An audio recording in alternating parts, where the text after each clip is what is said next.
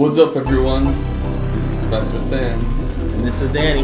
and together we're exploring the book of Mark. Join us each week as we dive into each chapter outside of our Sunday morning messages as we explore what the book is trying to teach us. And today, chapter 12, the parable of the tenants, the tax to Caesar. The Sadducees ask about the resurrection, the great command, whose son is the Christ. Beware of the scribes and the widow offering. We are in it. We are in chapter 12. But before we even get anywhere, happy Easter. Happy Easter, that's right. Happy It's Easter. Resurrection Sunday. If you're Amen. listening to this right after services today, today was Easter at Delaware Christian Church. Amongst many churches across the world, Amen. was Easter. Christians all over the world, billions, millions of them, Billions. billions, billions Yeah. of them, uh, gathered together to celebrate the life, death, and resurrection of Jesus, the forgiveness of our sins that is provided for us, and the promise of eternal life. How cool is that, Danny? That we get to live forever. Man, that's that's pretty cool, man. I think um, sometimes we I don't want to say this all lightly, but sometimes we take for granted what Jesus has done for us. Mm. A day like today kind of heightens it and kind of helps you refocus and think about like, man, what he really did. Amen. You know? And, and for many people, when you say you live forever, many people nowadays, they, their lives are tiresome, hopeless, full of pain, suffering, full of tears, right? Yeah. Uh, that's not what we were promised, right? That's not what Jesus came to do for us. He actually came to alleviate all of that, to take us out of this evil world Yeah, into God's marvelous life. because we're all gonna live forever. Amen. Every one of us is gonna live forever. It's where forever are you gonna spend your eternity? Are you Mhm, gonna spend mhm. it in Abraham's bosom in the presence of God, or the alternative? I I don't want to think about the alternative. No, yeah, it, people. We, we have said this on this podcast before. We have said it in many different ways at DCC. If this world, uh, with God's presence, Yeah. uh, if in this world with God's presence we encounter so many heartbreaking situations um, and moments of pain and suffering, can you imagine a place with the absence of God? Where there is no good, because people ask me the question all the time: Why is there evil in the world, Pastor Sam? And I say, Whoa, whoa, whoa! You have to ask. The, you are asking the wrong question. You Mhm. should be asking, why is there good in the world? Evil is easy to answer. There is evil in the world because you and I are here. Uh, you know, we uh, we are the ones who commit the evil of this world. When was the last time you saw, uh, you know, a knife by itself was stabbing someone? Who doesn't? When was the last time you saw a gun shoot somebody? Just the gun. There's the gun walking down the street and it's the gun and it's like, oh, I'm gonna shoot this one. When was the last time you saw uh, the devil comes out of out of the ground? I don't know where the devil come from. Showed up and say, hey, I'm gonna rape you today. when, when was the last time you saw the devil raping someone? When was when was the last time you saw the devil uh, selling drugs in, in in the corner of the streets? Yeah, you're right. I think you're leaning on is that we are our own worst enemy when it comes Mm-hmm. to the way that we live, and we've uh, we've been this way since the fall. And uh, but that's why we celebrate Easter. That's why we celebrate what God has done for us. New beginning. You talked about grave clothes, right? Mhm. We Yes, no that's longer. why we talk. There, there's good in the world because God is in the world and God is acting through us. We got to leave these grave clothes behind, these sinful behaviors, attitudes, uh, that you know that keeps uh, us from really moving forward uh, from that forward progress that God has for us. So yeah, Yeah. Well, we are in chapter twelve. yeah. Obviously, as we we've we've been doing the last couple chapters. Chapter eleven and chapter twelve kind of bleed in together, right? They are, yeah, they are together. If Jesus, if you thought Jesus had enough questions, chapter eleven, well, chapter twelve. Uh, how many questions does it take for you to, for people to realize that Jesus is much more than what they thought he is, right? For them, they That's they were crazy. pulling questions out of everywhere. Oh yeah, trying to trap him left and right. Yeah, and that's what we see happening here, right? The, Jesus comes in. Uh, it's the parable of the tenants, verse one through twelve. Yeah. Yeah. And um, Jesus comes in, and it he, he j- it starts off talking about how he's talking about a parable. He's teaching, right? And yeah. uh, the question I have, just to kind of, is who is the them in the in the in the chapter when it says like, and he was teaching them. Oh. Do you- what do you think? You think it's the twelve? I think it's everybody. I mean, the, I- the loose, the close, and the loose followers of Yeah. him. I think. And, and I think too, it's, it's really the religious leaders, right? It was he was talking to them, um, because it, it just kind of like it starts off that way. So if you pick it up right off, you don't think about it, but it's a continuation of the the one Of the above. one before, yeah. So it's a, it's the it's a it's the the Pharisees and, and the scribes, and we'll see here. But talk to me about this parable, though. I, mean, this parable is a, a parable that was very uh, readily available to them at that time. This is a, is a parable that they would know well. This is something that happened often. People uh, would uh, just rent their land and and then they would come and collect, you know, the Mhm. rent. And so this is not this is this was not an odd parable. It was something they were very familiar with. What was odd was how they treated the people. So Yeah. it is an engaging story for sure. It was an engaging story for them. Uh, it should be engaging story for us, and it's designed to disgust the individual who are listening. It was like it's, it's like in the first century that people would rent a, a land is fine, but Mhm. that someone would treat the landowner in that way, that was like that was just not. Right. That was not not that that's you, you, that was like um that was just not I mean it was disgusting to, to think in that way. So Jesus said that that parable to really catch their attention, but of course he was aiming at uh, at the religious leader leaders. They knew he was at the end. You know they're wanting to kill him, but they arrest him and stuff. So. Uh, Yeah, I mean, obviously we know that he's taught in parables before, and, Mhm. and now he's kind of coming back to this type of storytelling, right? This teaching, because parables was really used more in, in Mark 4 and how he taught, and now he's using these parables, and it, it was it was directed primarily to the religious leaders who had rejected John, who were now rejecting him. Yes. Right? Yes. Yes. And it, it speaks both to their rebellion against God and his authority. And, and kind of, he's using that story with the landowner, right? And the, Mhm. the, the, well, the workers. there. So the idea is that is Israel has been uh, is you know has uh, been given this land. They are to be productive, and so Yeah. the word servant there, who should have reminded them of the prophets, right? So uh, throughout the whole Old Testament, the word servant. If you talk Jeremiah 7, 21, 25, if you talk about Ezekiel chapter 38, verse 17, Daniel chapter 6, verse 9, like Amos, they, all, all, all of those, uh, you know, the, the prophets, they, they would read, when they say the word servant, it's a reminder that, you know, that they're talking about prophets. So Israel got all these prophets, and God was sending prophet after prophet after prophet, and they're killing them all. Uh, and so, and it's also the prophetic thing into the life of Jesus, who was the final prophet as the son in the story right? and he would come and jesus uh, so jesus parable reaches back to israel history uh, Mhm. and then even not only reach it back but then looks forward to what's going to happen to him what what would be actually his his specific situation story in the matter of days so uh, so that parable has that significance uh, to the religious leader at the time that once again you had the land the prophet came the servant came uh, Yeah. but you Now the son's here. now the son is here and so you're killing you're killing the son Yeah, I think I think if I can take one takeaway from this parable, everything you said is is, is correct and it's tracking right. I think the biggest thing is that judgment is coming.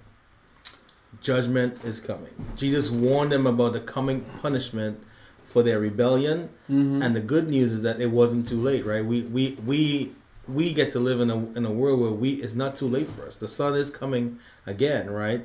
So I think about about that. That judgment is coming. He's warning them about that. Well, and then for the for the religious leader at the time, when Jesus says in verse nine, what would the owner do to the vineyard? How uh, he will come and destroy the tenants Yeah. and give them uh, give the vineyard to others. He's really telling the religious leader at the time, listen, you're getting kicked out of your own party. Somebody else gonna have to is gonna come and join the wine and enjoy the food because you guys you guys put it on the party and you gotta kick it out and somebody else gonna uh, take advantage of it. Basically, yeah. uh, I mean I don't know. Oh. That's the illustration I want to use there. Yeah, and obviously, just let's, let's just touch on verse eleven and and verse verse ten, which really is one of the one of the key phrases a lot of people have heard in the church. Uh-huh. That the stone that the builders rejected has become the cornerstone. Mm-hmm. Right? We we all know that. Talk to me about the cornerstone because I think um, you had talked about a while like what that looked like, what what, what they would have pictured in the time when he was uh, using this phrasing. Obviously, we know like he is the main builder, right? Yeah, I mean, the, I, I should have said so many things about this. I'm trying to remember what I'm getting myself into. Like, we, here. now we don't But- think but- of it as a brick. It's a it's a big. uh But well, it's a boulder that holds. So like, think about an arch, a door with the arch, right? Those doors were built in from the outside in. So think about the rainbow. Think about the ends of the rainbow. It was built from the from the bottom up, and on the middle of it, they'll put this boulder uh, that would hold the arch together. Right. So it's a, so because when we think of like traditional building right here, Mhm. people think of cornerstone. They're thinking, oh, it's like a brick It- in the corner. it's like a basement, like a, it's a brick in the corner. It's like a basement idea. like no, everything touches this. Yes. This everything, everything. touches this. Yes. It's not like the beginning and then you build on top of that. Yeah. Everything touches this. That's what that's what I that's what I'm trying to get at, and that's what I think we need to we need to clear up our mind on thinking about is that everything touches Jesus. He is the Uh, cornerstone. Another thing that I think was interesting here is so this Peter is dict- you know you know we have been saying this many times. So Peter is dictating these to Yeah. Mark and and the word for stone here, which is the word eben, is very close to the word son, which is the word ben. So the rejected stone is the code for the rejected son. Uh, many theologians talks about that. So he is Peter looking back and talking about you know the the the stone that the, the builder rejected, the son that the builder rejected has become the cornerstone. This was the Lord's doing, and it's a marvelous thing. So uh, in a in a playfulness here, you know, if a, a code word for servant is prophet, the cold word for for stone is the son, Son. and and it plays in that way. So I thought that was Yeah. I always think that's inter- interesting uh, how Peter's looking back and he was talking about that. And of course, Peter he he talks about that in his own letter, First Peter chapter two, verse four, four and eight. He talks about Jesus being the cornerstone. So it is a it is an important passage for for Peter himself. Yeah, so that's the first section. The second section is all about taxes. We like taxes, don't We you? all, yeah, I, I mean, I think Today's tax day. Tomorrow is tax day. tomorrow is the fifteenth. tax weekend. That's right. Yeah, that's that's crazy. I'm not so sure that these texts really talk about taxes as we have been taught. I think if you want to talk about giving your taxes, paying your taxes, I think, uh, or about you know our responsibility to be subjective, subjective, subject, subject Subjected to? to uh, civil um, civil authorities. I think if that's what these verses are trying, I'm not so sure that that's what these verses are trying to teach us. We use that way. I think if you're gonna talk about be subjected to civil authorities, you can use Romans chapter 13. You can use First Peter chapter 2 verse 13. I mean, you have some verses that teaches that. I think here because of the ins- inscription and what it was written there, it really has to do uh, implying that um, uh, what belongs to Caesar actually belongs to God. So everything belongs to God. I think that's what Jesus was trying to teach here. We don't we don't get that Yeah. very much. That's that coin, uh, the inscription there would have said Taber Caesar, uh, the divine Augustus. Uh, and I think what Jesus was trying to say here by saying, give it to Caesar what Caesar, what is God is God, he's trying to remind what is Caesar is actually God because God is actually really the divine, the one who gives authority to Caesar. So Yeah. give to God Everything- God. everything belongs belongs, to to God. And I think that's what Jesus was trying to teach there. Yeah. But most people have we we I have probably I have done this before, I'm sure. and I'm sure you have them too done that too. Many pastors have uh, said, you know, pay your taxes because Jesus said. it. well, I'm sure you ought to take, you ought to be uh, subjected to civil authorities and what they put to us, which I think.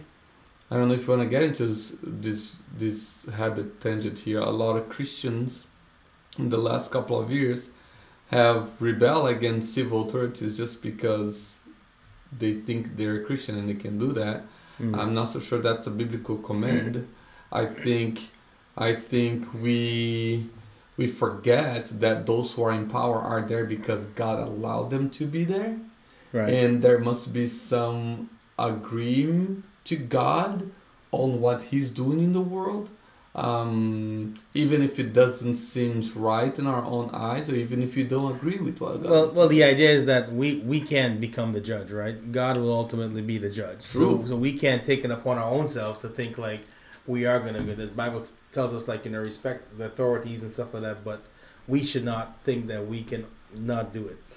I, I always respond this way: you can't respond evil with evil. You gotta Yeah. respond evil with good. You, yeah, you go. So you don't you don't go on whatever. I don't think we don't want to go very much deep into that, but there, there is something there. But the the objective of this, right? This this this question, this dialogue that Jesus is having, is because the Pharisees wants to build this case to trap him, essentially, and accuse him so that way they could. Well, there's not only the Pharisees here. There's the two groups. The Herodians is here too. That's right. They are they friends? on They're real not. life? They're not. Friends. They're the polar opposite. If I if that's the right word to say. Yeah. So the the Pharisees and the Herodians, they they did not they did not like each other. So they make this question together. Look at Jesus bringing enemies together, right? Bring the, them together for to trap him because they both hated him. So Yeah. desperate times call to desperate measures, right? To come together as uh, desperate people in order to destroy this one guy you're you're trying to to trap. So. Uh, so yeah, the Pharisees did not like the Roman Empire. Yeah. They would they did not pay taxes. I, I, I don't know if you knew this, but uh, they did, they did not participate in that. Uh, and the Herodians, of course, they they love Rome and did not respect the the, the Pharisees. So Yeah. um, um, so if Jesus sided with the Pharisees, Yeah. and, and and and said, "Well, yeah, you don't have to pay taxes to Caesar." The Herodians will be there and say, "Hey, we are witness against you. You're rebelling against the state." Now, if the if Jesus says, "Oh yeah, pay to Caesar," the Pharisees will be like, "Hey, you're again going against God because you just uh, give it to God." So it was a perfect trap. Yeah, and it said that they were they marveled at him because essentially they received some new teaching here, right? Because things that they hadn't considered before, meaning that whatever burden of guilt they may have felt for paying taxes, they he just re, he just lifted that from them. Like, hey, give to Caesar what is Caesar. Render to Caesar's that which is Caesar. Yeah, and so Jesus called them and answered that. So if they thought they had a perfect question coming to trap him, well, Jesus had a perfect answer to them. Um, so um, it is an elegant answer. It leaves no opportunity either for the Herodians or to um, Pharisees to I, I like create any any accusation of rebellion or blasphemy against him. That was a brilliant response. yeah, I like how he goes. Why put me to the test? Yeah, it's like, "Oh, you guys think I'm dumb? I know what you're doing. It's like, Yeah, uh, you know, it's uh, that's just funny. I, I I don't know if there's uh, much more that we can uh, bring it about, but uh, uh, it's pretty simple. They're just really trying to give Jesus.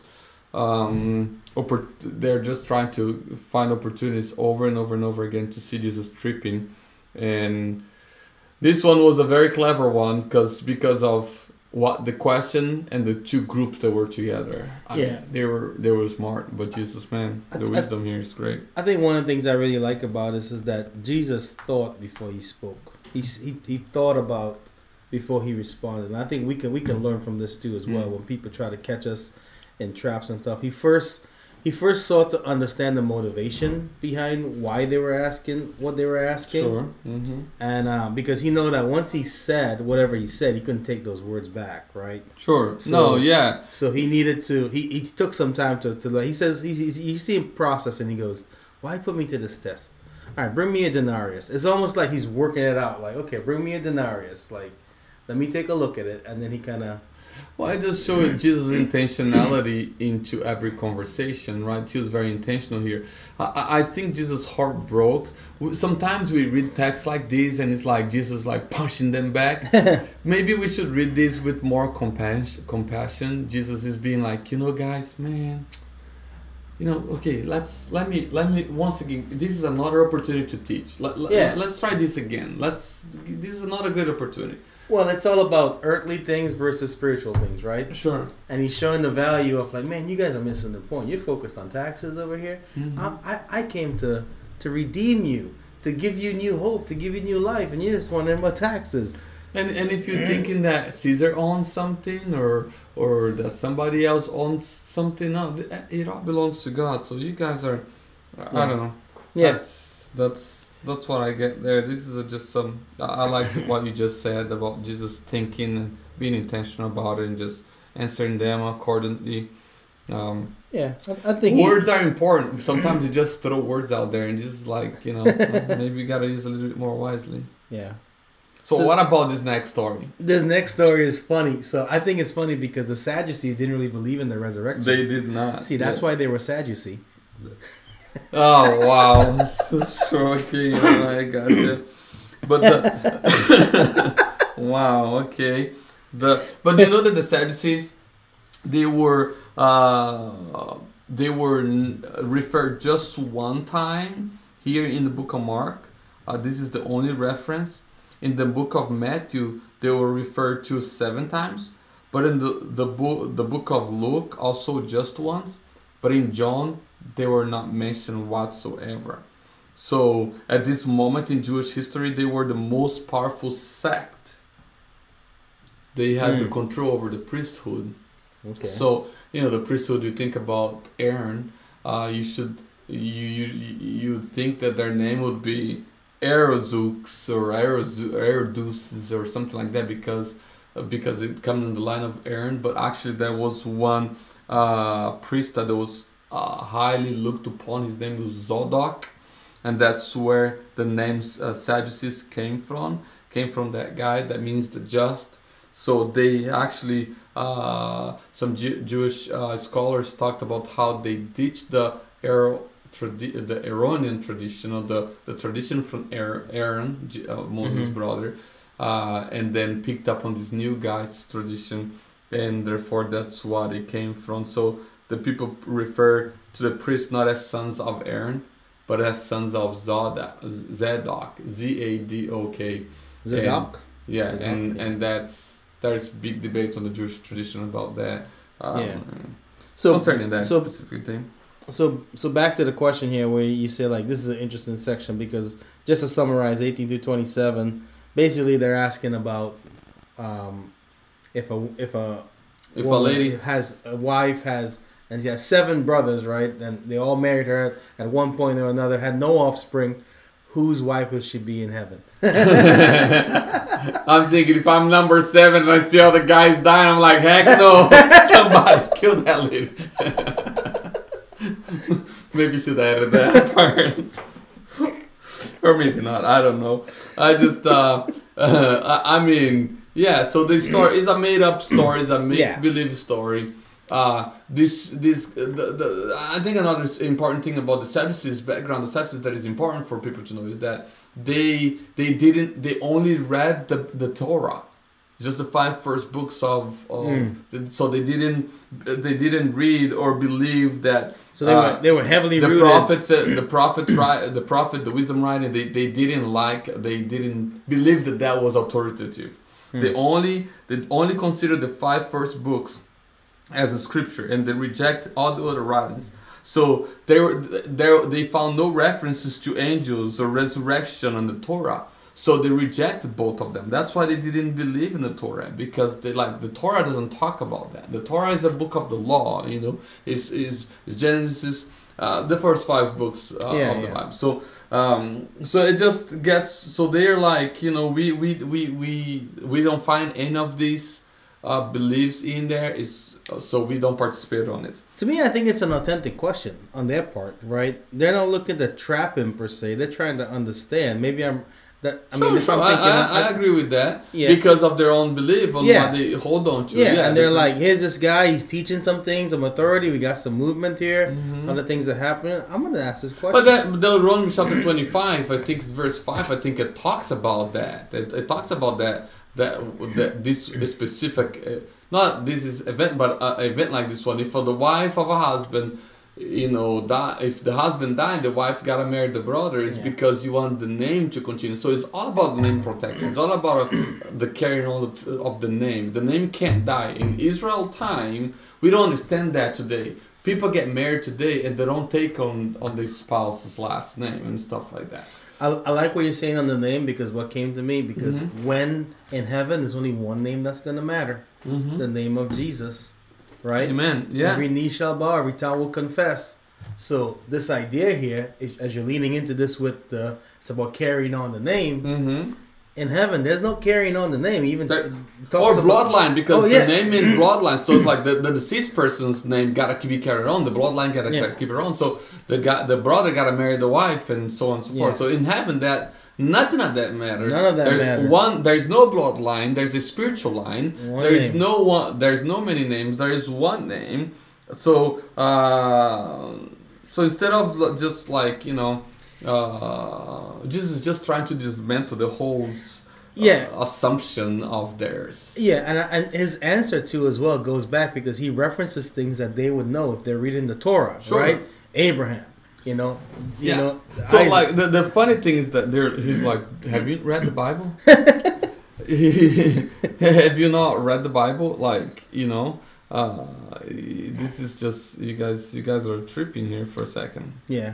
Just like the question, he, he shows them that their assumptions were wrong, right? The assumption Mhm. is that their main assumption is that people in heaven will be like earth, like it is on earth. Like like like God's gonna create create earth but create it better.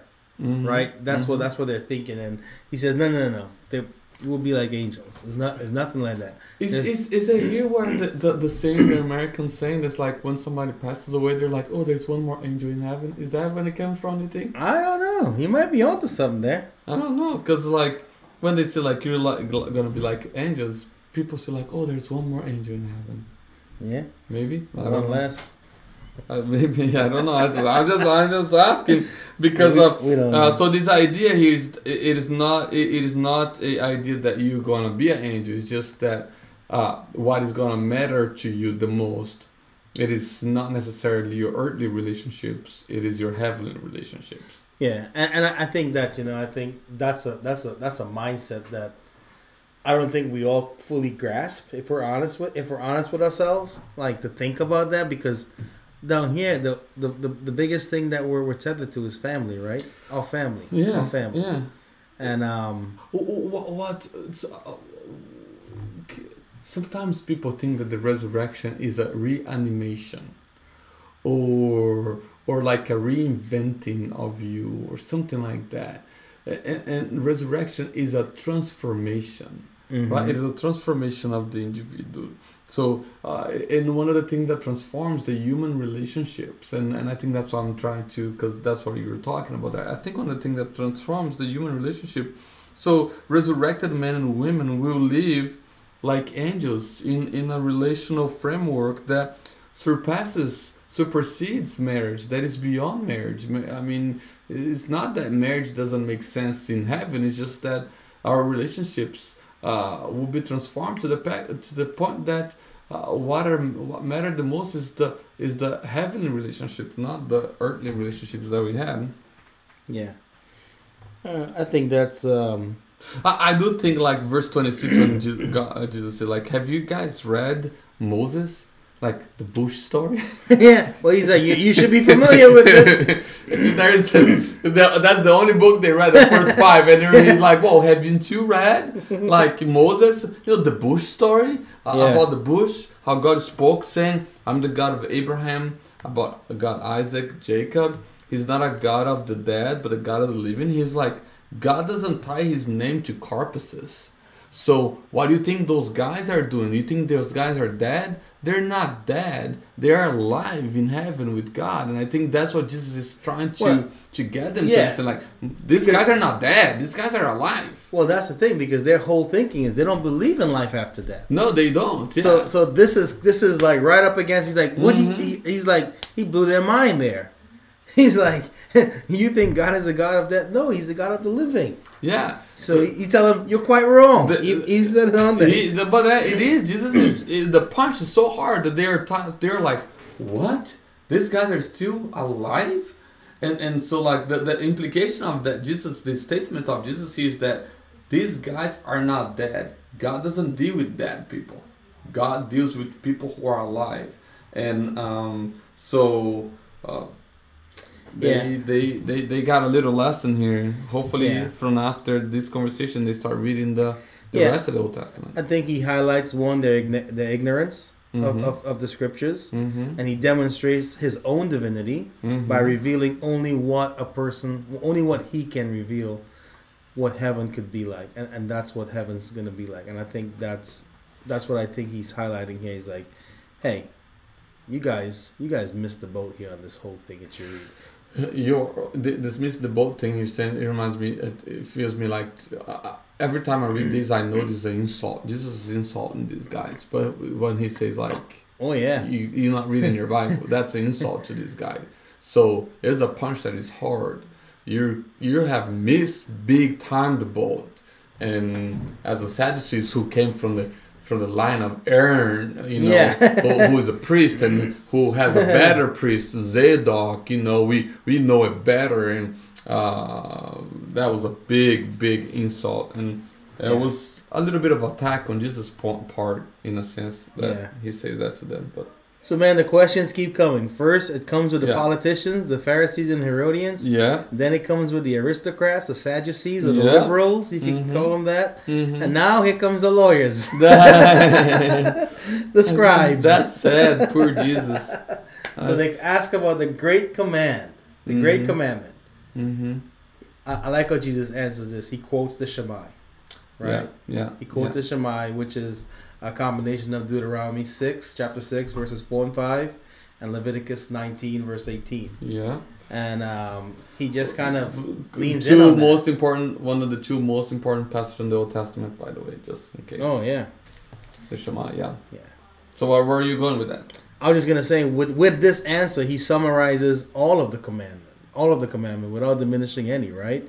And the scribes they were so impressed that he repeated it as to make sure he had it right in his own mind. He goes, "Hold on, so you're telling me?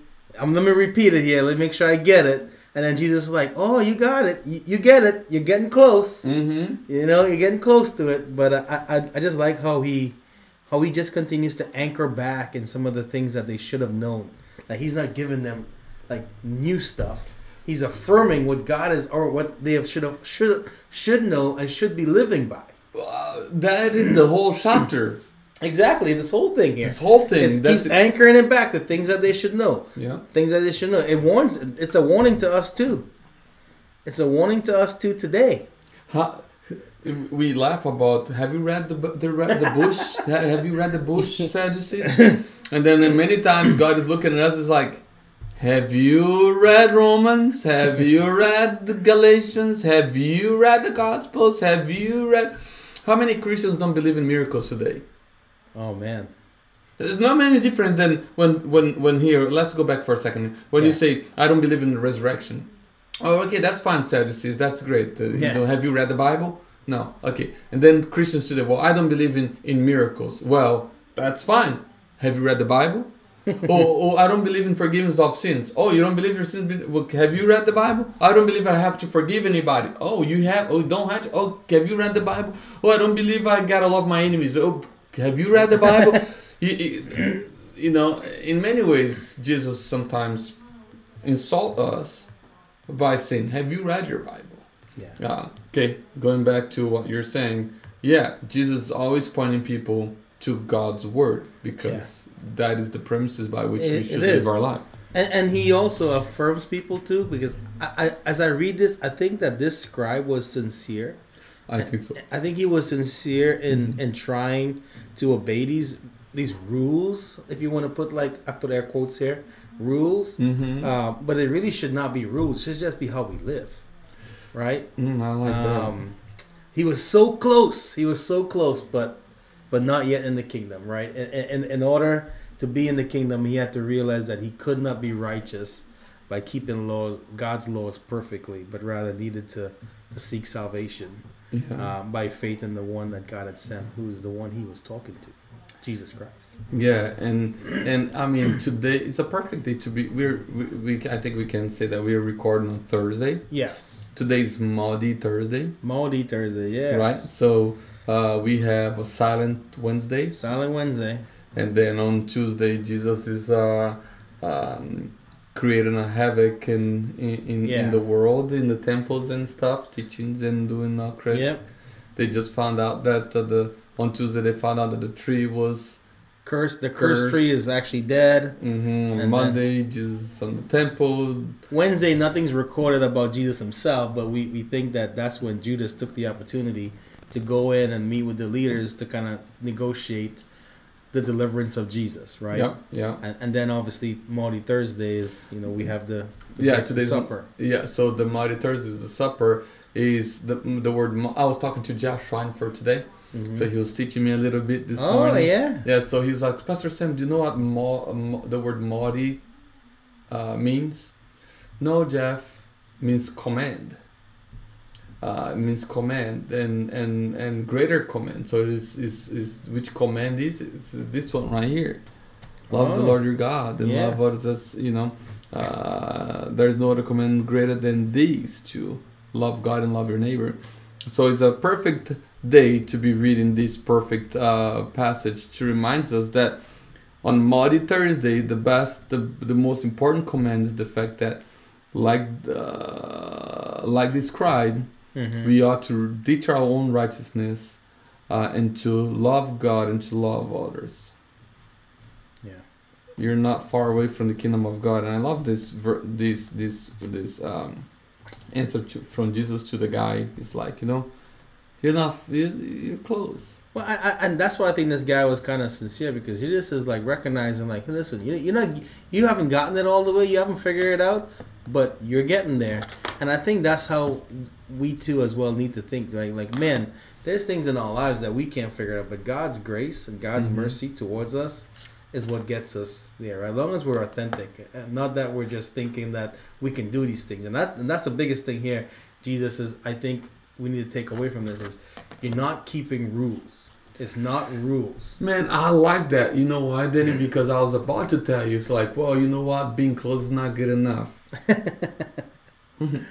you are not far from the kingdom of God. Well, not far is not good enough. You better be in it. But I think you're right on what you just said.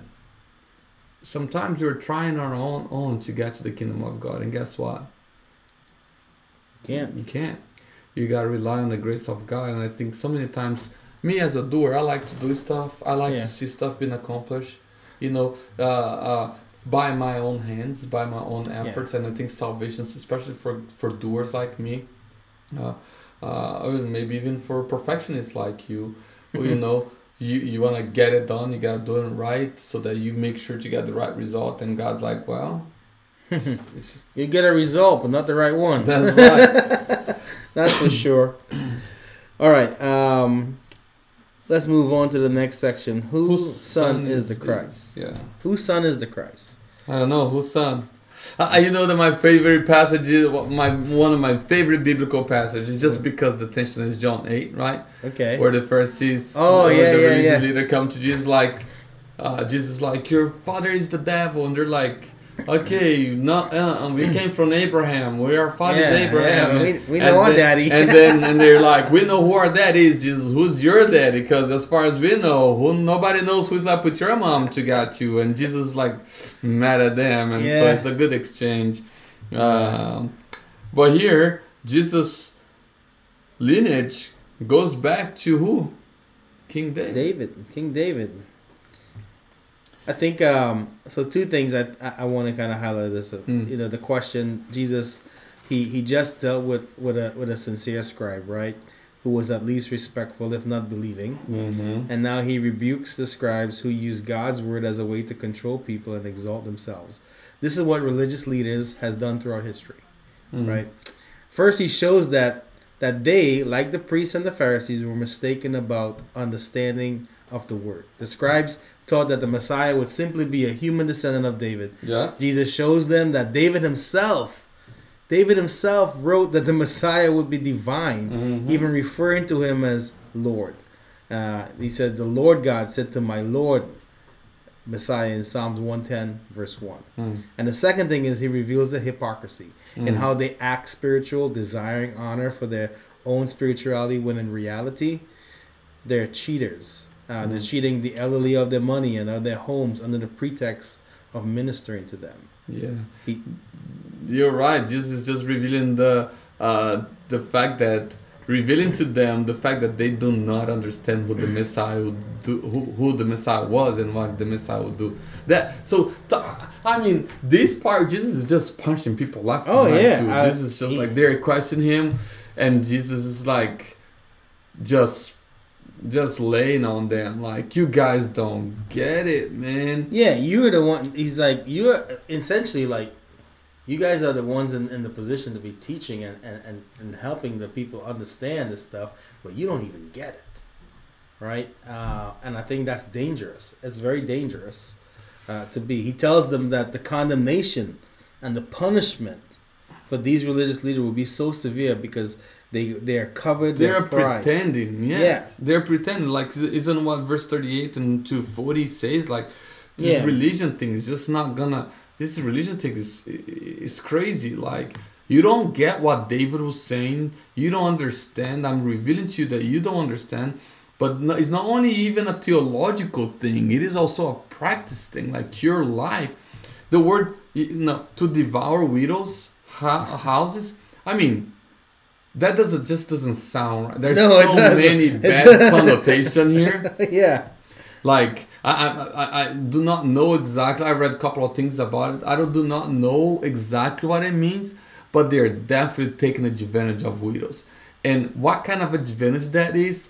Ah, man, there could be sexual advantages, Property. property advantages, uh, servanthood, uh, slaving women to their own. I mean, the list could. I mean, the word devour there is a bad word. It's not a good word, Mhm. right? Uh, and for pretest, they make long prayers. Then, uh, I, I, I, we were just we were just talking about this this week, right? I, I posted on my Facebook a video of uh, of a church in Brazil. This is a church in Brazil where uh, the pastor is going down the zip line Yeah. down. Jesus was coming so slow. If he comes any more slower, I think I don't know. We I don't think we that Jesus was coming really slow. But here's the thing: the lady was. Most people don't understand. In, in, in America, most people didn't understand the fact that the lady was praying, and her prayer was a long prayer because the descending of Jesus took forever. She was speaking in tongues, which I'm not gonna get into that. But it was time just right for the Jesus to come down to earth in the in the in the story. Which reminds me, like, which prayer is not a crafting thing to be demonstrated to people. It is what you have said it before, the best conversation you can ever have with someone, which, which is God. But it has to be a conversation that comes, that flows out of your heart. Oh yeah. From the intimate parts of you to the intimate one who loves and made you. Yeah. Uh, prayer is, in other words, prayer is the desire of your heart made known to God, right? Mm, mm, and um, mm. a lot of times, these religious leaders in their prayer, they were not making the desires of their heart known to God. They were they were trying to please other people by saying big words and praying this thing, and and it's under the guise and the pretense of religious. Right? They were into this reli- religiosity hmm mindset, and um and and Jesus is saying, be pleasers of God, not pleasers of people. And, and I think sometimes, and as a pastor, you I'm sure you have heard this many times. People say like, "Well, I don't want to play pray in front of people because I do not know what to say." And um, and my first my first response is always like, "What? You do not know what to say? Like why? Because you're comparing the words that you would say to the words of someone else's. That that's a disservice to you and disservice to God. God doesn't want to hear what what you think other people would say. God wants to hear what you have to say to your God. And and so uh, in in communal prayers, people would come and just be eloquent. Listen, you know what? I pray in front of people all the time, and I don't and I don't and I don't pre-write my prayers. I don't you know pre you know pre-think my prayers. I pray what's in my heart at that time concerning that which I'm living at that specific moment. Uh, we can't be pretending in prayer. We ought to be honest with God about the moment, about uh, what is in our minds, about what is in our hearts at the moment that we are praying, at the moment that we are talking to God. Uh, there's no pretense before God. No. And I think that's what he's saying. He, he's saying, listen, the condemnation and punishment for this would be severe. Mm. And, and you know, he's also warning the disciples too as well. Um, he's telling them, like, listen, you got to be aware for these people, right? Because Jesus is going to do his thing, he's going to leave, and then they're going to take the gospel. They're going to spread the good news. They're going to Mm. spread this throughout the nations. Yeah. And he's giving them the warning as well. It says, beware of those people who act and pretend, but also check yourself too. Mm. Don't be like that. Don't become like these religious leaders because the punishment will be so severe on this because you are taking the good news that that, that of what Jesus has done and you're sharing it. Don't pretend to be it. You have to be authentic. I think that's that's what he's doing here. I think it's funny. I didn't ask you this earlier, but uh, where is Jesus teaching? In the, At temple. Yeah. In the temple. Yeah. You would think by now, after all the confrontations he's had, He- he wouldn't be able to step foot in the temple. That's right. Well, people wants to hear what he has to say, even if there are punches. Even if, I mean, for for a couple of reasons. Maybe to gather more information to to kill him, or maybe because you know, like the the scribes, the Pharisees, they want to hear. So they the more Mhm. they heard him, the more uh, ammunition they had to Yeah. for blasphemy for the blasphemy judgment. Uh, but also people wanted to hear because uh, probably they were convicted by the words of Jesus, and that made him, uh, you know, made that made them want to hear him. Um, I, just feel like there's so many of us in the Christian life today uh, that you know we are just trying to pretend to be Christian by saying the right words, reading the right verses, by posting the right Facebook messages, uh, by uh, That- that's why scripture- finding the, the the right seats and you, you know what scripture scares me a lot? Mm. Well, not scares me. I, I try to. I think about the scripture a lot when he says when he says, "Away from me, I never knew you." Mm. And people say, "Hey, Mm. look at all that I've done for you. Look at all."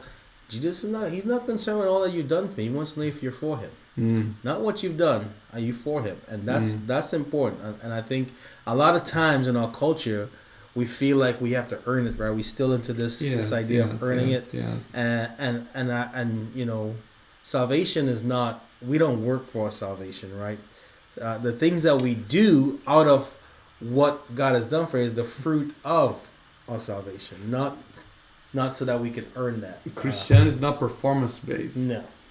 And everything in this world is performance based, right? Uh, counterculture. Yeah so we're not. And and and you talk about not performance based the next the final the Oh, final man. passage here is about the lack of performance right? Yeah. Uh, this one lady she's bringing these two copper coins uh, they say uh, the words in the greek here they say that this word the words that they use the, the is a word of the copper the, the word they use here is a word for a piece of metal that is so light mm-hmm. it's like feathers. If you blow it, it would fall from someone's hand. Of oh. how how insignificant what she was giving was. So you don't need you don't need a gun to rub anybody back. You need a leaf blower. My word. yeah, if you had a leaf blower, this lady could rob her. yeah, yeah, yeah. So yeah, that's how significant her her her offering was, and and Jesus was like highlighting that insignificant offering Mm-hmm. for the world insignificant. For the world performance insignificant. For the world view of success insignificant.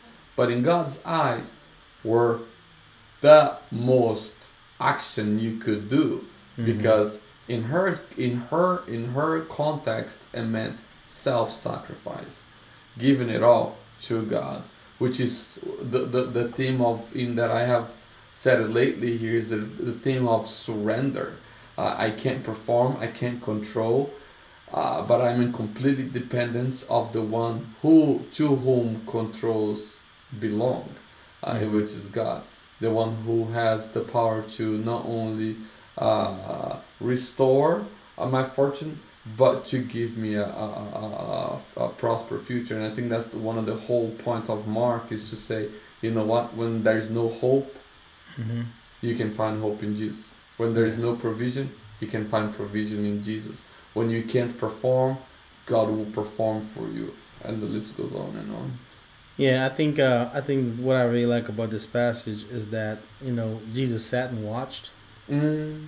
You know, he watched, he observed, um, he observed because you know at the time there's uh, the offering receptacles were kind of built into its walls, so the the rich the, they they went first, right? So they can give their gifts, and I think.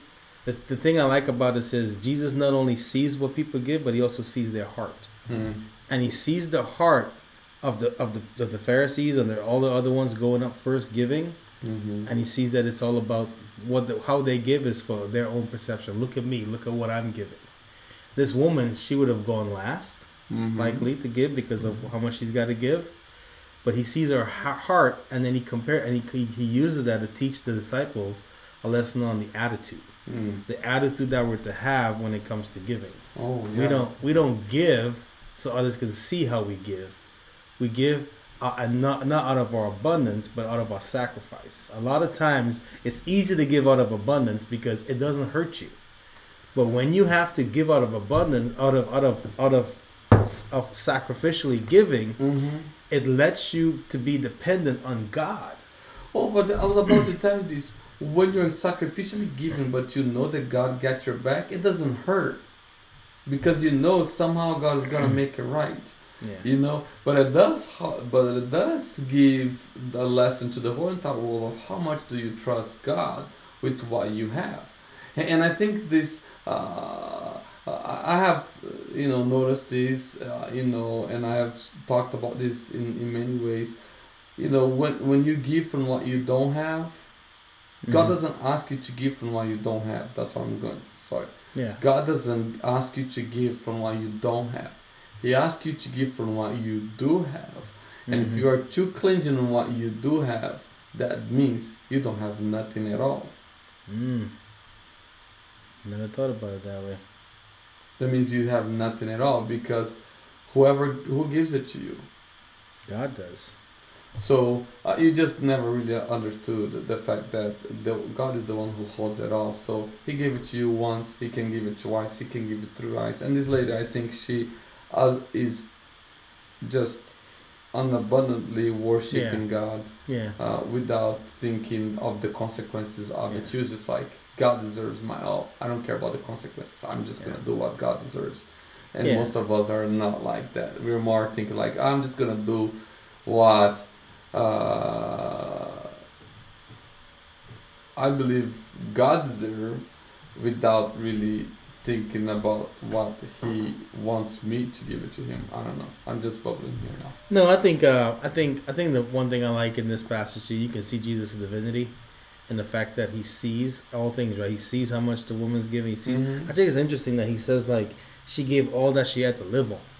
You know, like he, he knows like this is it like literally she's coming in and she's giving because this would have been the time right the passover this is what it's all about like coming coming to the temple visiting and and she's giving Do you think she's crying here? Do you think? Do you think? What? What do you see this face, this lady's face? Do you see, see like struggling to give, or you think she is coming joyfully I think she's joyfully coming to Mhm. give because one, she, who knows how much it would have cost for her to get to where she's at, and she's like, "Man, I'm so excited because she made the pass. She's here for I'm- Passover, yeah, pas- um, and I'm get to, I get to give. I'm at She's the so- temple. God Yeah, I'm at the temple. Like I got- what? I'm there. excited about this. I'm gonna give God whatever. She I probably have. she probably like threw it over there as went, like you Yeah. know. Um, so I think I, I think I, I like the fact that Jesus sees and, and it makes me think too as well like you know God never doesn't miss anything. We we, No, we yeah. don't don't think that you're fooling that you can fool a God who knows everything. No, you can't. And I think two things you said today that's so so cool. First is the words of Jesus, and now the observation of Jesus. Yeah. I think those those two things are great. He he speaks to us what we need to hear, Yeah. uh, and he's always watching, not because he's a, a people watcher, but because he cares. Um, so I think that those are important. Those were those were my highlights for today. Yeah, man. That's uh, I think that wraps up chapter twelve for us. Um, hopefully, you guys in, enjoyed some of the content we talked about here. Um, Chapter thirteen is a tricky one. Fourteen, there's a lot of good stuff over there. Yeah, yeah, we're, we're, it's coming. It's coming though. It's coming. Uh, anything else before we wrap up today, Sam? No, I'm I'm cool. I'm done. Uh, well, Happy thank- Easter. Happy Easter. That's right. Hope you What guys you? enjoy. What do you got? Last thing? No, I think we kind of hit on everything, man. I just, I just like, I just really like how this is a good. Cha- this is a, this is a great chapter to kind of look in and kind of check your heart. Okay. You know, I think it's a chapter where you gotta, you gotta listen, you gotta read this chapter, meditate on this chapter, and just check your heart and, and see, see where you're at. You know, in each of these right here, we see that he's talking to different sections at a time. He's talking to the Sadducees, the Pharisees, the scribes, and then at the end, he closes talking about us. He covered. He, he covers. every- Oh, everything. But hey, thank you guys for joining us. As we always say before we sign off, Be blessed. have a great one.